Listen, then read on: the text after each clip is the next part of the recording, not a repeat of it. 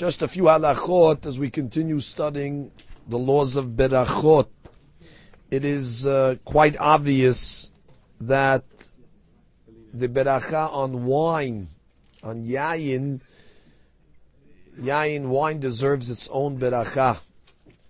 It's not a shakol with baro like other drinks. The Gemara says in berachot that wine is special, it satiates the heart, and therefore it deserves a special blessing, bore peri hagefen. Should be noted that that applies not only to wine that intoxicates, but the same law applies to mitz anavim, which would be grape juice. The beracha as well is uh, bore peri hagefen, because also the grape juice is so'ed, it satiates the heart. It should be noted as well that the halacha does right. It doesn't matter even if the wine is cooked, which we call yayin mivushal, even though it might be a little inferior than regular wine that wasn't cooked, but it does not drop down from its beracha. The beracha yayin mivushal is indeed gefen, and that's the opinion of Maran as well. And even if it was boiled to the extent where it diminished, which means vapor started to come out of the wine and it lost some of its content, which means it's a real boiling, still the beracha is borepri gefen. I only say that because there is a drink called cognac, which is actually made from the vapor of wine. It's one of the ways they make it.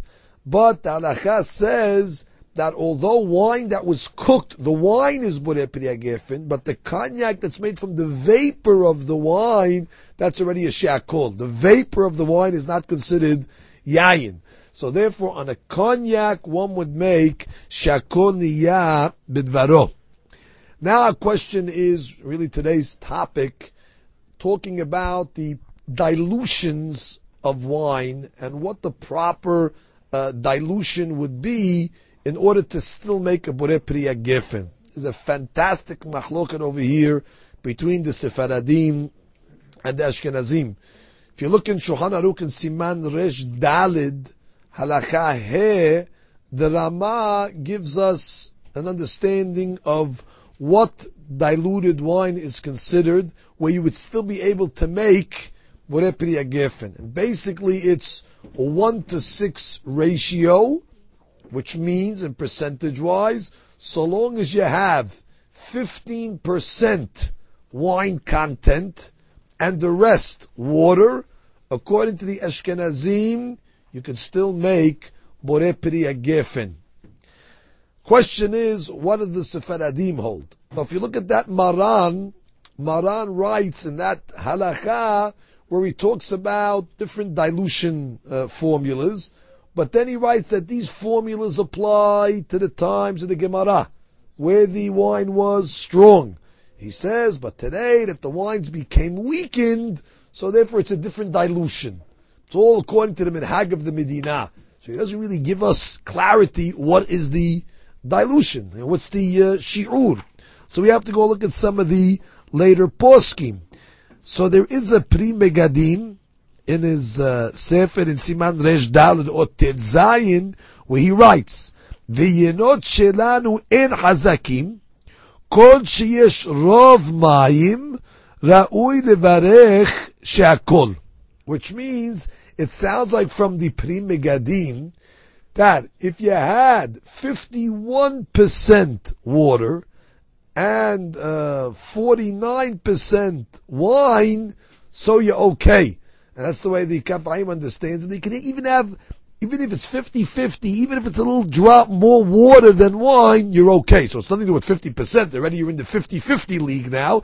And he's telling you, even if it's slanted where you have a little more water than wine, you're still okay. But that's not the way Hakam Avadia is posek lemaaseh. Lemaaseh Hakam is posek in Shelot Uchuvot Hazon Avadia, Krach Aleph on Daf Peh, where he says you need to have rov yayin.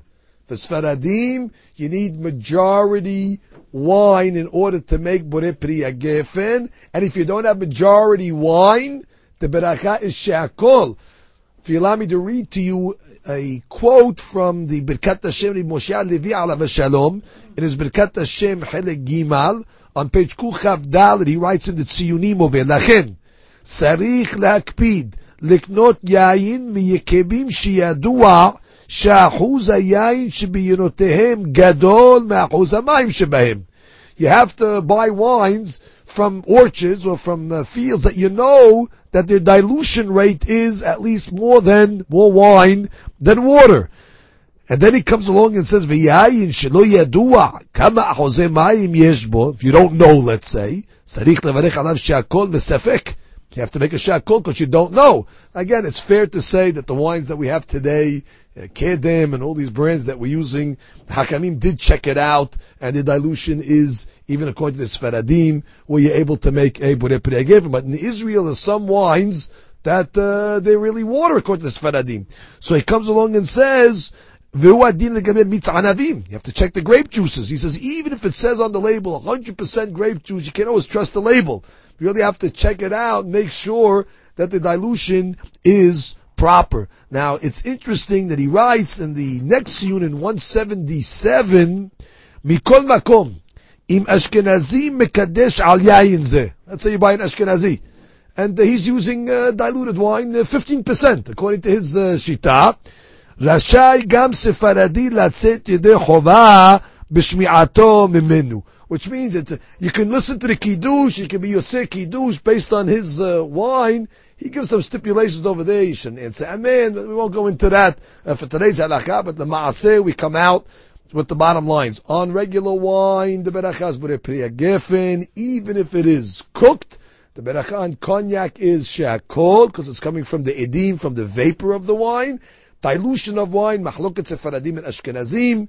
Rama holds it's 1 to 6, which is a 15% wine content that already allows to be put in Gefen, where it seems, according to Hakam Avadyan, Rabbi Moshe Alav Hashem brings it down as well in his Birkat Hashem, and based on uh, Pri Megadim and Kaf HaChaim as well, that what? It's a dilution of you need 50% or 50 plus percent wine, and then the rest could be water. Sometimes people have, uh, you know, they, they make wine themselves. So they want to dilute it in their homes. So you have to be careful not to add too much water because you might turn your wine into a shakol. And the maaseh, if a person goes to an Ashkenazi and his kiddush, uh, you are yotzeh.